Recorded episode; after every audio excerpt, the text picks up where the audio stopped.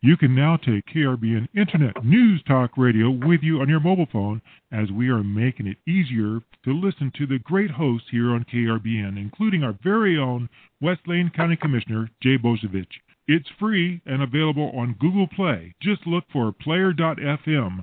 That's player.fm and search for KRBN. Live from Lane County, Oregon, it's the Boze Noze Show with your host, West Lane County Commissioner Jay Bozievich.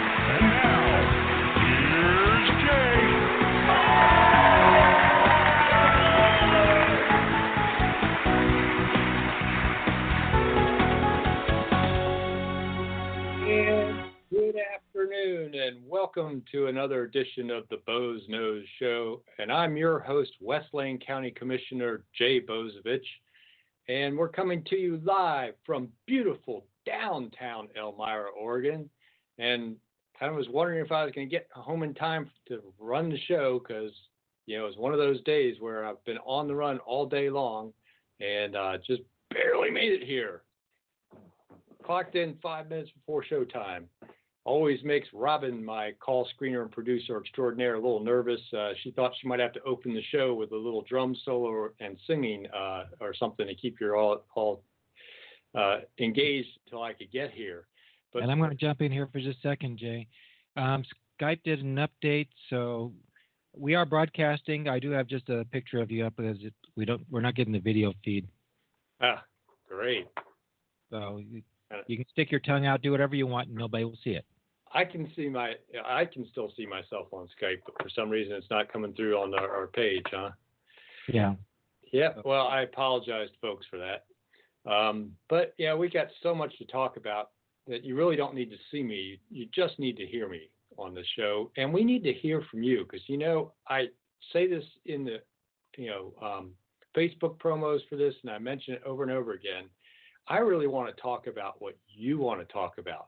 And you can do that by calling in at 646 721 9887. Again, that's 646 721 9887. Just press one, and that lets Robin know that you want to get in on the conversation so she can pick up and get your name and flag it to me. So I pick up the, the call and we'll have a conversation.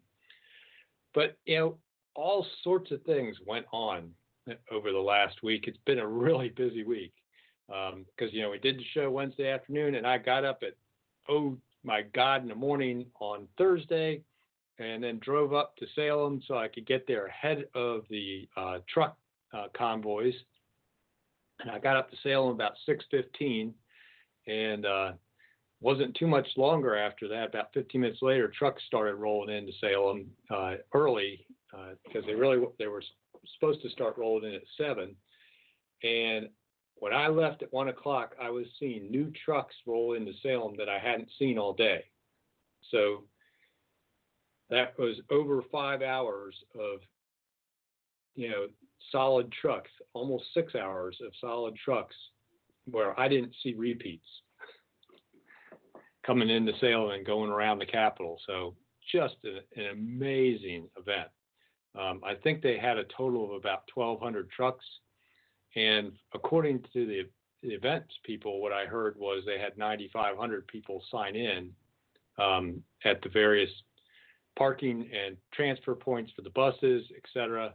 The uh, uh, news media only reported 2,000, but I, I was there and there was more than 2,000 people in front of the Capitol they might have been thinking there was 2,000 people between where that you know one truck was parked that, that people were signing their names on and had had you know the blue uh, tarps over the the load of wood, and uh, yeah, that might have been about 2,000 between those. But across the street was a whole another couple thousand people. Um, you know, that were listening to the speeches and milling around. Not to mention, a lot of people were inside trying to get signed up to testify and going up and visiting various legislators in their offices. And uh, I did a little bit of that myself throughout the day. You know, I was outside for a while, was inside for a while. And when you were in that building, you know, as the trucks were going around, they're honking their air horns um, as they went by the building. There was no place in that building you could not hear the air horns. Uh, of course, I guess I didn't get down into the sub basements. Maybe you couldn't hear it there. But anywhere in the office buildings for the senators or the House, because I was on both sides, anywhere in the main building, rotunda, uh, near the hearings rooms, in the hearings rooms, you could hear the horns. And probably the place where they were the loudest was when I was in a couple of the legislators' offices talking to them. Their offices are, you know, it, the way it is, there's kind of, you know, a central hallways, and their offices are around the outside of the building, and their staff sits close to the hallway, and then their office office is the furthest out portion, you know, and they have the exterior windows in their offices, and boy, were those truck horns loud inside those offices. And I think it was kind of getting on the nerves and uh, kind of showed up during one of the hearings that day, um, where one uh, legislature legislator that was on a committee got up and left the committee meeting, and then a, a, legislator that was there to testify got mad about that and got up and left in the middle of, of their testimony. so temperatures tempers were very short uh, on Thursday, but uh, what a fantastic rally! And it was such a so nice to be around so many like-minded people out there. But I tell you, you know, I am not a short person.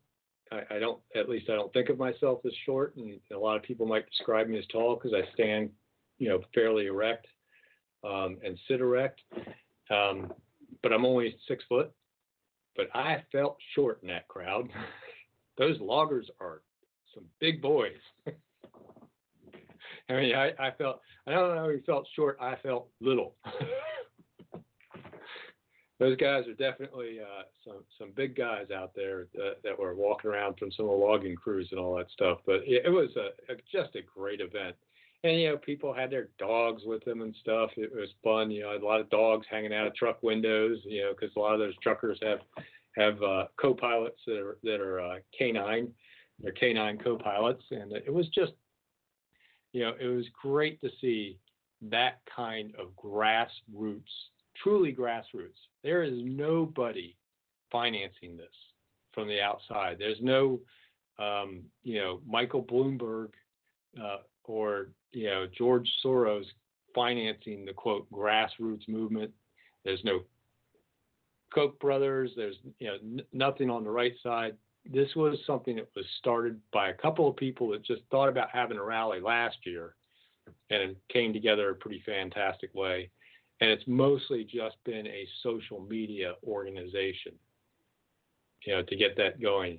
I think they finally started you know putting some money together by selling hats and t-shirts and things and bumper stickers you know and monetizing this a little bit the timber unity folks. But uh you know just what an amazing event. And i just have to thank the event coordinators the um, convoy captains and and the folks that help get the convoys there organized and on time.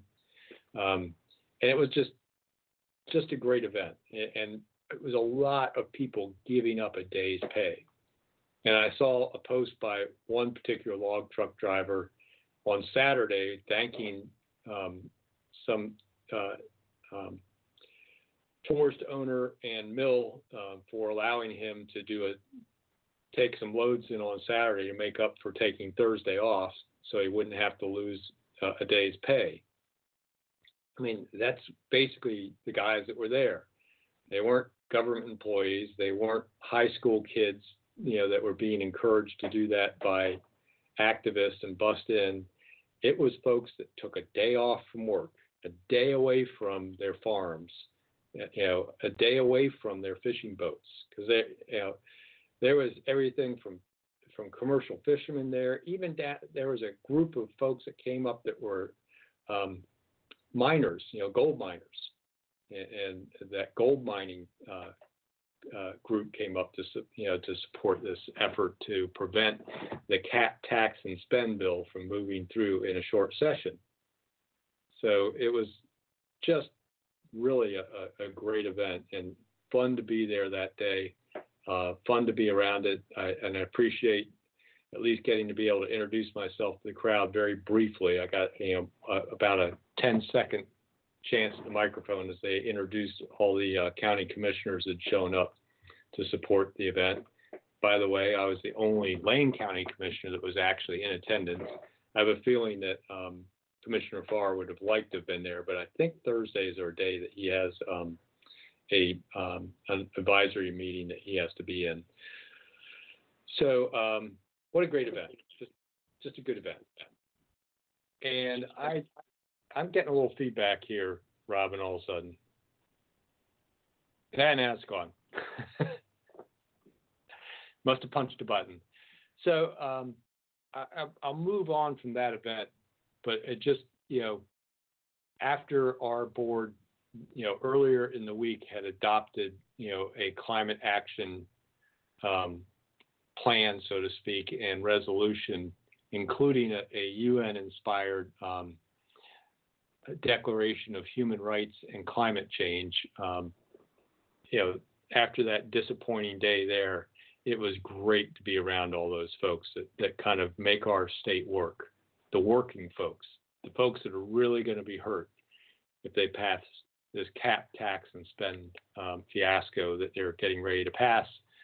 Um, unless, of course, the uh, the Senate 12 uh, the Republican caucus of the Senate decides to suddenly take vacations in Idaho and you know Montana and places outside the state um, sometime before the end of session, before the bill comes to a vote. So I have a feeling that may still happen, which is kind of interesting because I've noticed in this session they're not moving that cap and trade as fast, and they're letting some other bills move ahead of it I think, because they realize if you know there are other things they want to try and get fixed and done, like a short session is supposed to be for, they need to go ahead and get them done because they may not have a full short session. so, but you know, that was Thursday. This weekend, I actually took the weekend off and went down to uh, the Heceta Beach RV Resort for an Airstream rally, which was our first Airstream rally with our new used Airstream that uh, my wife and I purchased uh, last year. And uh, it was a fun event to be around all those other Airstream couples. And there were everything from the teeny tiny little ones to the great big longer ones. Ours is somewhere in the middle.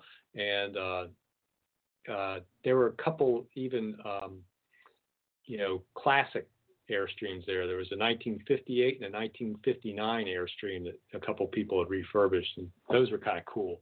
Um, so that was my weekend, and it was sort of out of touch because there's not really good cell service, and the Wi-Fi, you know, with everybody down there trying to all get on the internet was a little slow. So I kind of didn't get to see the news too much, and so it was a surprise to me about the flooding that happened out in Eastern Oregon and Pendleton. Um, this weekend when I got back into Eugene and, and started getting news again.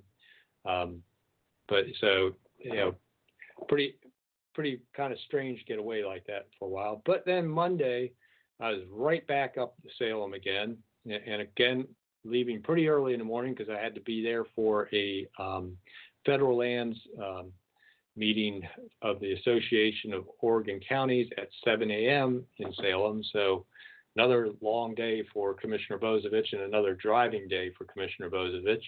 Uh, but you know what happens uh, with the Association of Oregon Counties is once a month they have a legislative day where they have a bunch of subcommittees that meet on various pieces of, of and and uh, not just state legislation but also federal and make recommendations to the uh, legislative committee, which is the uh, committee of the entirety of, of the organization with representation uh, geographically across um, the state and uh, from various committees that votes on on positions on various, you know, it could be a, a, a Senate bill or House bill here in the state legislature. It could be a federal piece of legislation they're taking a position on or asking for something to be be done, you know, but it has to go through this committee process and get approved. And we don't take a position on a bill unless we can get a two thirds vote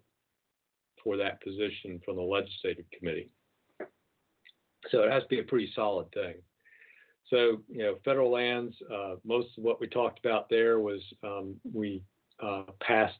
Uh, I made a motion to to approve a um, to urge the uh, BLM to continue contracting for firefighting with the Oregon Department of Forestry, and the Oregon Department of Forestry continue to be the lead agency in that firefighting. And that's a really important thing because ODF has got an initial attack philosophy that has really kept, you know, equal number of fire starts on ODF protected land as U.S. Forest Service protected land.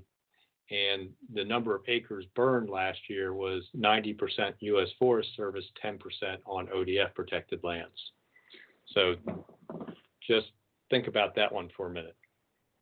So we really don't, you know, if BLM starts protecting their own lands, they're going to they're going to contract with the Forest Service to do that protection because they do not have firefighting um, resources here in Oregon because they've been using ODF for so long. So, do we really want the Let It Burn Forest Service um, protecting that checkerboard that's in most of Lane County and and burning private property in the process? So, yeah, kind of an important issue there, uh, and it you know we get on in the day, and um, I also sit on something called the governance committee, which is somewhat of a catch-all committee, but it's supposed to kind of deal with issues of, of um, the legal issues around governing and all. Um, and particularly, you know, because counties are subdivisions of the state, when the state legislature does stuff, quite often it impacts how we govern. And uh, so we're a little bit of a catch-all committee, so we catch, you know, just all sorts of stuff that doesn't fall under things like health and human services, natural resources, transportation, um, public safety. There's these regulatory things about how governments run or, or some other things, kind of taxation issues and all that kind of fall out of those committees and end up in governance. And one of those things just happened to be this bill that would require or, or make it make, give the ability of of somebody that is on strike in a labor action to file for unemployment while they're on strike. you kind of get that, you know, so that you know usually you can only get unemployment if you're you know if you you know been you know you don't have a job. When you're on strike, you still have a job you're just by your own choice, you're staying off that job in hopes of forcing your employer to accept your union's contract. And one of the balancing things in that that balance of power between unions and employers is the fact that when the folks are out on strike, the the union in their reserves has to somehow or another start paying those those employees, which is usually pretty small amount of money, and there's an incentive to come back to work and start getting a regular paycheck again. So, making union employees eligible for unemployment would basically tip that balance of power away in favor of the unions because, you know, between unemployment and whatever the unions could pay, it would almost be like have, you know, you know, a vacation for some of these folks, other than the fact that they have to report to a picket line. Um, and really make it tough for employers to try and get fair contracts with, you know, and tilt that favor. And that's where, you know, our current board chair, Heather Buch, kind of showed her um, how deep in the pocket of the American Federation of State, County, Municipal Employees she is. Um, the the governance committee recommended to the legislative committee by unanimous vote a no position on that bill to be against it. When it got to the legislative committee, there were two other bills that came out of governance, and usually what happens is each committee proposes that the um, legislative committee adopt their slate of positions. So it makes it, you know, so the committee moves faster unless somebody pulls it pulls a bill from that slate. And Chair Buch raised her hand and pulled that bill from the slate for a separate vote. And of course, when, when it did come up for a separate vote, it still, by an overwhelming margin of a good 80% or more, um, we took the no position. But Chair Buch was one of a handful of, of commissioners uh, from around the state that voted against taking a no position, and I think would have preferred to take a yes position uh, because she owes her, you know, her, her election partly to AFSCME who supported her. In fact, when AFSCME was on strike at Lane County, she was there on, at the picket lines, um, encouraging them and providing support to them. So, don't know if most of East Lane County knows that, um, that she really is that deep in the pocket of unions that she was willing to give them unemployment while they were on strike. But she basically voted to do that on Monday at the Association of Oregon Counties meeting.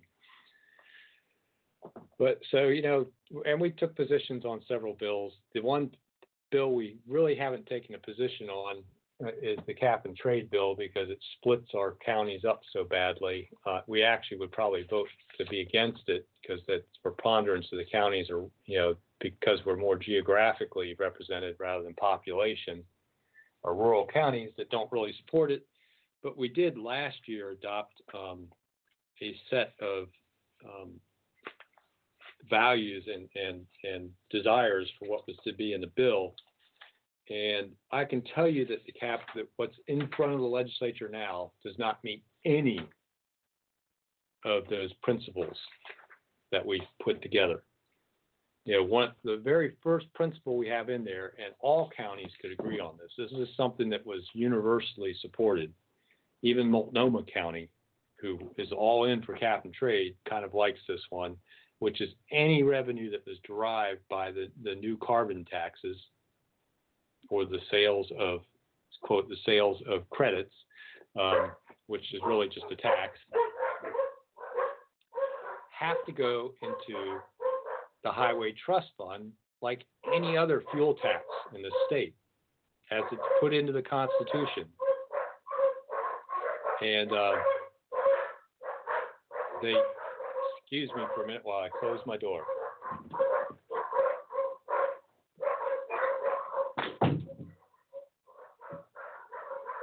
I have no idea what they're barking at. And I hope they stop soon. Um, it's live radio here at the Post Show, and, and because I'm doing it from my home, sometimes that means poodles get involved. But the current bill does not put that money in the trust fund. In fact, it puts it in a place where the legislature can spend it on anything they damn well want to. And the whole point in that they have that piece in our state constitution so that transportation derived taxes get spent on the transportation system and go into that highway trust fund. That highway trust fund gets split up 50, 30, 20. So um, and that 50% goes to ODOT, 30% comes to counties, and 20% goes to cities by uh, you know population formula with a little bit of extra money going to some of the small cities and small and less populated counties. Um, but that that just that principle alone, the current bill doesn't meet that, and AOC should be taking a, a no stance. You know, another little principle that the association put out there was no emergency clause. And it has an emergency clause on it right now. We also asked them to provide a funding mechanism to offset the cost impacts to local government. In other words, we don't want an unfunded mandate. And I don't think they've quite done that yet. But so we haven't taken an official position against the bill, but it violates all the principles we did adopt as the counties. But you know, it it other things go on other than the, the legislature, although that kind of dominates the news while they're in session. But you know, I noted in my promo that I was actually at Veneta City Council work session on Monday night after getting back from um, Salem. I got over to the city of Veneta and spent about an hour over there as they talked about working in tandem and cooperating on funding a school resource officer, which is a sworn law enforcement officer that gets a little bit of special training, which is basically they become somewhere between a a um, uh, a counselor and a law enforcement officer and an educator um, is is they kind of have, have a three pronged um, approach as they work with kids because they're there to kind of listen to the kids and and you know and listen for um, issues that might be happening at home and all that. And that's that kind of counselor side of things they're there you know to be on call for the school district for any issues that need a law enforcement response. They're also there um, to provide some education where they might come into a class and talk about, you know, water safety or talk about, um, uh, you know, if it's a high school, maybe about driving and, and um, you know, not driving impaired and, and other other um, things they can educate uh, kids about. Uh, you know, even even something as simple as as uh, some of the gun safety. Uh, you know, Eh, um, you know, the sort of, uh, you know, they can provide all sorts of opportunities for them to to teach, you know, and just in gen, you know, just maybe just basically, you know, law 101 and how how to how to interact with a police officer, you know, safe, you know, and keep safe and everything. Um, but you know, it's it's a really good thing for a school system to have. There's you know, it gets kids interacting with law enforcement when it's not a um, stressful situation, and and gets them to trust law enforcement a little bit better. Um, it also it's amazing how many crimes school resource officers solve because the kids have information about those crimes uh, a lot of times and and and not even knowingly share that information with with school resource officers that you know lead to uh, uh, re- resolving a crime. Um, and you know, you just think about in these days of, uh, school shootings and everything else, it's nice to have somebody that is dedicated to that school system for response. Right now, um, the Fern Ridge school system has to pull an officer out of the city of Veneta to come over here to the high school in Elmira. And when they are coming out to the high school for response, they're not patrolling in Veneta. So adding a school resource officer will actually keep from diverting some of those uh, patrol uh, resources outside of the city of Veneta. And half of the population of the Fern Ridge School District are city of Veneta residents. So, you know, that's one of the reasons why there's this conversation about cooperating on financing. And uh, I think it's going to be a good thing. I think it was a good conversation on Monday night probably um, the school district was going to have their conversation later that night at their school board meeting. And I didn't get to hear all about that yet, but I'm sure that things are moving forward and in a positive direction. And it'll be something good for the Fern Ridge community out here to have that, you know, one more um, law enforcement officer in the area. You know, as weak as our law enforcement is here in rural Oregon, which gets back to the O&C County Railroad lands not providing the funding that they should so we can have the rural patrol that we should. But we'll talk about that again later. So, you know, our board meeting uh, on Tuesday was basically an almost all housing board meeting. We had a presentation from the uh, Better Housing Together folks on their housing action plan that they're developing we talked a little bit later about revenue sources possible to, to work on the housing issue uh, at the request of Commissioner Sorenson. Uh, it was a work session he requested. And before all that in the morning, we actually heard from the city of Cottage Grove, and it was great to see former Commissioner uh, Faye Stewart, who is now the Public Works and Econ- Economic Development Division Director. He wears two hats. You know, um, at the city of Cottage Grove. And what's kind of funny is he said basically taking the job of two department directors was easier on him than being a commissioner, uh, as far as how hard he and how much time it, it takes. Um, but but uh, you know, Cottage Grove has done some amazing things, and you know, one of the things they did was they revamped their permit uh, system. They had been using a system of, because small cities have a tough time because they don't get enough permits going through at all times, you know, in in uh, good times and bad, to staff up a you know with a certified building official that can do building permit review, with somebody that has the cri- the credentials to do electrical permit review. Um, you know that's a tough thing. But what they did was instead of contracting out for that to a to a third party vendor, they brought it in house um, and and got an intergovernmental agreement with the city of Creswell and the city of Veneta to do their permit work. So they had enough work between the three small cities to hire that staff. And they changed their permit turnaround from what was a three to five week turnaround, which I would be happy with if Lane County could meet that, to a seven to 10 day turnaround. In fact, they say simple permits quite often get issued within five days. Sorry to jump in, Jay. We got a sort of video back, and you want to explain what the thumping is? Oh, the thumping? Sorry. I have poodles that keep coming up to me, and, and, and, and I was trying to keep them. My cat decided also to come up to me and be under my feet, and I was trying to keep them occupied and away from the cat. It, things that happen off camera down down below, but um, you know, that's what the thumping is. Can you see her? this is Piper. We can see her. Piper is a good girl. yeah. Who's a good girl? Piper is a good girl. And she always has a kiss. And of I- course, uh, one of the things that um, my favorite thing to, to bitch and moan about is updates.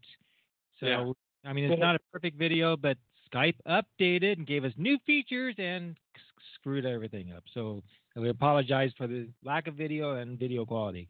But Yes. At least, you, at least now we can see you. Yes, good. And and hear the crazy thumping in the background and everything else.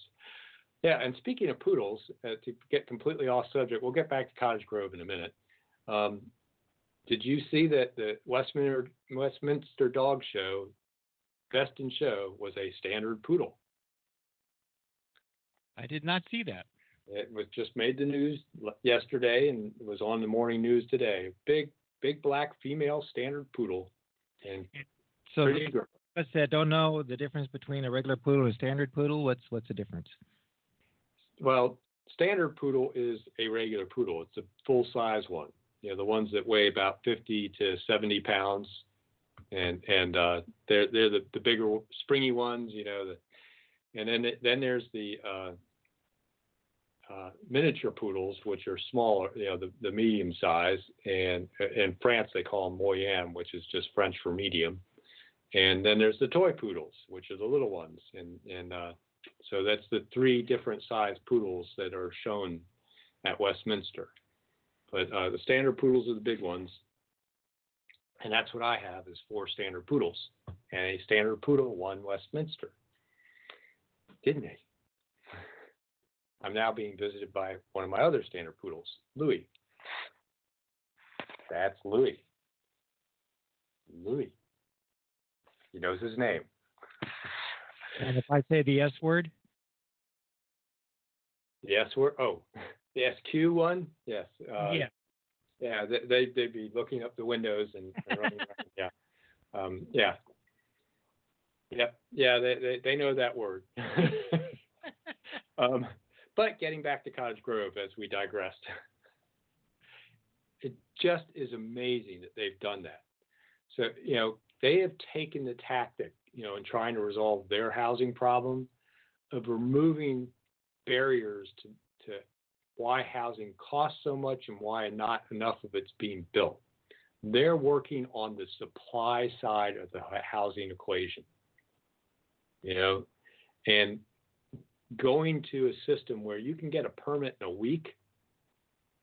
If I'm a, a builder, I am just in love with that because boy, that tell you know there's a you're you're carrying cost when that permit's being reviewed as as a as a builder. You know, you've purchased a lot. You're starting to order materials. You've got financing in place and you're paying interest. You know, so fast permit turnaround saving money, which lowers housing costs, but also just you know having that dependable permit system where you know you're not going to end up, you know, six months later and you still don't have all your permits. Um, you know, that sort of system is just really important. Along with that, they looked at their housing code across the board, everything in their in their land use code and in in their um, building codes, et cetera, to make it easier. Uh, like you can put a duplex on any single family lot in the city now. Um, they made it a lot easier to do, you know, tiny homes and smaller homes and smaller um, lot sizes and and other things just to try and, you know, give a variability in types of homes that could be built. And what they were, and then in addition to that, they also have been setting aside $75,000 a year in SDC and permit fee waivers that can be applied for by nonprofits that are building housing for low income people uh, and, and to, to stay low income. So, you know, to try and stimulate that, that, that side of the equation. And in addition to that, they came to us yesterday to co-adopt their multi-unit property tax exemption, or a MUPTE as it's referred to, um, which offers tax incentives to build even more construction. You know, so if you build a you know an apartment complex now in, in the city of Cottage Grove, you can get your property taxes waived for a certain number of years um, before you come that comes on a tax roll. The, the and it, it's a really important incentive because a lot of times, as you pencil out an apartment complex, it it's just not quite profitable, and and no one wants to invest in something that's going to lose money, and that property tax exemption can be the thing that tilts the balance to make somebody build a, a complex, and that's what we want. We want we want housing. We want front doors. Any kind of housing lowers the cost and Cottage Grove gets it. And and they and in every way they're trying to keep down their fees, keep their the cost down to, to people building housing and, incentivize it in, in various ways, whether it's their SDC waivers or this new um, property tax exemption. That seems to be a really great way. On the other hand, Commissioner Sorenson, you know, called for this work session because he wanted to figure out what we could do to raise taxes or fees in some way so that we could collect money into the county so the county could use that money to do something to get more housing. Now, mind you, some of the things he's been talking about have been property taxes, you know, whether it's to, you know, uh, in the way of some kind of serial levy, or it's a bond issuance to, to put together a, a bunch of bonds and pay the bonds off. Um, or he's also been talking about a construction excise tax, which would be charged time people pull permits for housing. Any of those three raise the cost of housing. In fact, the two property tax related ones raise the cost of housing to people that are already in housing, not just the stuff being built. So we're going to raise the cost of housing, bring that money into the government that is Lane County, and somehow or another with, with our PERS, you know, employees, administer that and and under the state prevailing wage laws, build housing that's going to resolve our housing crisis. Seems like we ought to leave that money out there in the, in the economy and, and do things that incentivize the private sector to build it far cheaper per unit. There's no way government can build housing cheaper than the private sector can. So, yeah, and we shouldn't do anything that raises the cost of housing at this time in the middle of a housing crisis. Well, fortunately, it seemed like I was not in the minority this time with our board, and Commissioner Sorenson seemed to be in the minority uh, this time. Um, and he kind of, we kind of sort of tabled that discussion at least for till this summer again. He wants it to come back up in another six months. Uh, so beware, hold on to your checkbooks.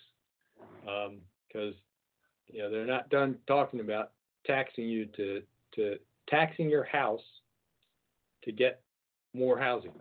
And in fact, you know, getting back to our lovely legislature, um, they're looking at taxing your house for more housing. And you know, I I got this lovely little postcard from the folks at the Taxpayers Association of Oregon, um, and I really like uh, Jason and those guys up there. And there are several taxes that would go directly towards housing. There's an apartment construction tax being proposed under House Bill 4084. There's a sales tax uh, on homes, basically, that's, that they want to re- um, refer to the voters to reverse a ban on transfer taxes. And folks that don't know what transfer taxes are, those are taxes that are charged at the time you sell a home or change property. So as you transfer that home, it's usually some percentage of the total sales cost uh, that gets charged at, at that time. So it adds to your closing cost, which adds to the cost of buying a house, which means when you go to resell that house, you're going to want more money because you're going to want to get that money back. You know, so it's just you know one of those bad things. So two taxes right there directly going to impact the cost of housing. Not to mention the carbon tax and how that's going to impact housing costs. Everything that goes into constructing a house got there on a truck. The guy building the house got there in their pickup trucks. You know, it takes energy to build a house. A carbon tax that could raise the price of gas by 72 cents a gallon is going to make housing more expensive.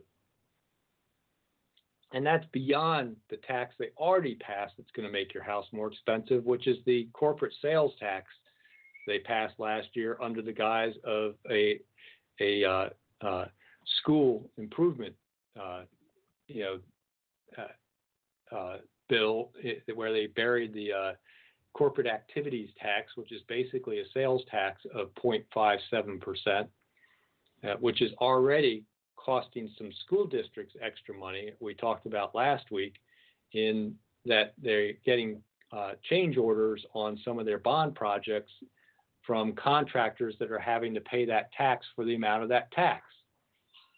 Because that tax basically is on gross sales, not profit. So every dollar, or I should say, basically every hundred dollars of sales of that of a corporation is going to be taxed 57 cents. And it's everywhere along the way. So, you know, when you're talking about a house that that you know the logging company that logged the logs is going to have to charge that 0.57 when they sell the logs to the mill.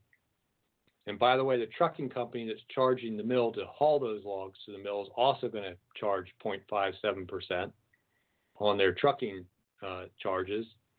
Then the mill is going to cut the wood up into lumber, and they're going to add 0.57% when they sell it to Home Depot or or Hammer Lumber Company or whoever's supplying your builder. Home Depot is going to add 0.57% when they sell it to your builder and deliver it out to the site. Um, so, you know, it's really uh, one of those things where, you know, how many times that 0.57% get multiplied over and over and over again up the ladder. By the time you know your builder sells you that house, and by the way, he'll be charging you 0.57% for selling that house. It there's going to be probably two or three, maybe even four or five percent of the cost of your house is that corporate activities tax. You know, what part of a housing crisis doesn't the state legislature understand? Oh yeah, they kind of understand it they're pushing through a bill, House Bill 4001, right now, which was put in on behalf of uh, our Speaker of the House, Tina Kotek, that is going to make um, the uh, siting of um, emergency shelters for homeless a super siting thing, where local governments are going to be able to site them in a neighborhood without having to, you know, change zoning or anything like that, and basically override zoning law to site an emergency homeless shelter. And in addition, they're also going to allocate another $40 million to help fund building those shelters and, and staffing them. So they kind of get, you know, spending money, spending your tax money on, on, on government solutions, but they don't kind of get the idea of maybe if they made the cost of housing less and made it easier to build it, maybe change some some land use laws and all that, work on the supply side, they wouldn't need to spend the money on all those homeless folks because they might be able to afford their housing. But we're going to raise taxes all over the place. And we didn't even talk about the mattress tax or the hotel tax proposal or the uh, car sales tax proposal that's in front of the legislature. But uh, Fortunately, it doesn't look like we're going to be doing, at least in the next six months, any taxes on Lane County residents for Lane County to try and somehow or another build housing. But, you know, as we talk about things like this, I did remind the board once again, and I, just like I did last week, um, that we're not getting our fair share of revenue from the federal force. And that once upon a time, Lane County had plenty of money to fund, you know, housing efforts and, and actually have a fully staffed rural patrol. It was back when we were harvesting off of the O&C Railroad lands. And I just reminded them that again, and the fact that we have pulled away from the one organization that was lobbying on behalf of the counties that have those lands in them.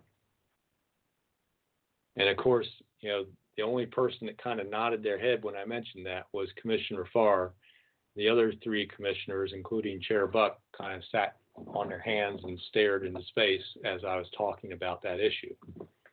Because last week, when I brought it up to actually try and put it on the agenda, only Commissioner Farr agreed to do that. And it takes three commissioners to place something on the agenda. The other three sat on their hands and would not agree to place at least a discussion of rejoining that group. Not to rejoin it, just a discussion. They don't even want to have the conversation. Chair Buch does not even want to have that conversation. But she would like to give unemployment uh, benefits to striking, you know, AFSCME workers. Ah, uh, yes, but I digress. So I just want to remind folks, because I keep forgetting to do this, that we are a call in show and you can control the topic anytime you want. We can talk about standard poodles, we can talk about the legislature, we can talk about uh, Cottage Grove or the city of Veneta and school resource officers. Just give us a call 646 721 9887. Just press one, lets us know you want to get in on the conversation. 646 721 9887. So, you know, we, we've thrown a lot out there about the legislature, talked a little bit about, um, you know, the county, even talked about city of Veneta and Cottage Grove here on the Boze Noze show. I, I, I just have to pause for a moment and talk a little national politics. And I and I was watching um, some of the more recent um, primary, I should say caucus and primary, because the Iowa is not a true primary, um, and just kind of um, surprised by some of the results in some ways, and, and, and also just surprised cats and poodles. Uh, also just surprised by um, one the the total um, you know train wreck that was the Iowa caucuses on the Democrat side, and then two, just you know the unbelievably poor showing of Joe Biden in both race, both uh, the caucuses and uh, the Vermont, I mean the New Hampshire primary. I mean, just I, I'm just surprised. I thought he was the front runner, and and the and the person everybody else was trying to beat, and suddenly he's like number five. I guess you know he needs to write a book like Hillary Clinton. What happened? Sorry, I had to work that joke in. but it's been interesting, and it's interesting who's actually leading. Because uh, you know, I I actually think that um, Bernie Sanders won the Iowa caucuses, and I think some of that uh, inability to count was just about trying to make sure he didn't uh, run away with a delegate count out of that, and try and steer as many delegates as they could to somebody else and uh, uh, Mayor Pete uh, is now leading the delegate count after two primary, you know, a caucus and a primary. Be interesting to see how Nevada goes as we swing out west, and then South Carolina a little bit later. But uh, fascinating to watch all that. What's really interesting though is even though there's really no contest on the on the other side, the Republican side, the turnout in the Republican caucuses and primary were near record. Uh, in fact, there, it, it, in off year, uh, in I should say in non in years where incumbent presidents have been running, uh, President Trump outdid the past several presidents that have been, have run as as um, incumbents in New Hampshire in vote total you know, by a significant amount. I think he had 118,000 votes. I think the closest to him was um, uh, George W. Bush in, going for his second term was like 80,000. And even Barack Obama, as a Democrat, only got like 60,000 votes. Um, and, and, yes, I know that the population of, of New Hampshire is slowly increasing to a degree, but that's a much bigger jump than population growth uh, and pretty substantial that there's that much energy and turnout in a basically foregone conclusion election on the Republican side. So it's going to be a very interesting uh, year to watch elections as a as a political wonk. Um, I, am fascinated by that stuff. Might bore some of you out there in, in, in the Boze Noze world, but um, fascinating for me to watch. So, speaking of fascinating, you know, before we get done with the show, I want to tell people about a website that I found sort of by accident that I find absolutely educational. It's a site called howmuch.net, H O W M U C H all one word, .net. And they've got some uh, graphics up there, state by state and stuff like that. And, and, under their visual, they have, you know, at their website, the beginning of their website, you go, click visualizations, and um, there's various maps, and one of them is how much you need to retire comfortably in each state. And uh, it's, you know, interesting. These maps are probably a year or two out of date because you generally can't, you know, um, have data right up to 2020, which would account for things like our corporate activity tax starting in 2020. But the state of Oregon is one of the most expensive states to comfortably retire in. They're basically saying that you need to have $1.3 million in savings to comfortably retire in Oregon. California is 1.5. You know, Hawaii is the most expensive at 1.8. You know, um, even New York is 1.4 million. You know, we're right up there with New York, and, and some of these, you know, really much more expensive states and you, you kind of wonder why. Could it be the corporate activities tax? Could it be all the other taxes we passed over time? Could it be how high our property taxes are? Hmm, gotta wonder. And, And they- for a minute, we just lost another company. Yeah, yeah. Uh, here, you know, in in in Lane County, we're losing another mill that makes medium density fiberboard, which I never knew was a commodity until I heard the, clo- about the closure. And they're moving that to another state, and I'm kind of I scratched my head and said, hmm, wonder if that's because of the corporate activities, corporate sales tax. You know, just kind of got to wonder that. You know, does that make that mill non-competitive? They said it was because changes in, in the economics of that particular medium density fiberboard market, but I have a feeling that maybe the corporate activities tax was part of that stimulus. And that's on top of Phillips leaving the area too. So I, I imagine that's the first of many of those sorts of announcements we'll see over the next couple of years. If we pass the cap tax and spend, it's going to get even worse. So, yeah, they, they, these uh, that how much .net is pretty interesting, and they you know they've got some pretty interesting ones on uh, you know uh, you know basically some of those issues of um, you know personal finance and retirement, and uh, you know they, they've got some, you know, ones on. Uh, I'm trying to find the other one that was so interesting that, was also showed how bad Oregon was in way of taxation. Um, but they they do some really great um, visualizations of how taxes are paid in the various states, et cetera. Fun place to explore. How much .net. But one of the things it points out is Oregon's a crappy place to retire financially. Great place for some other things.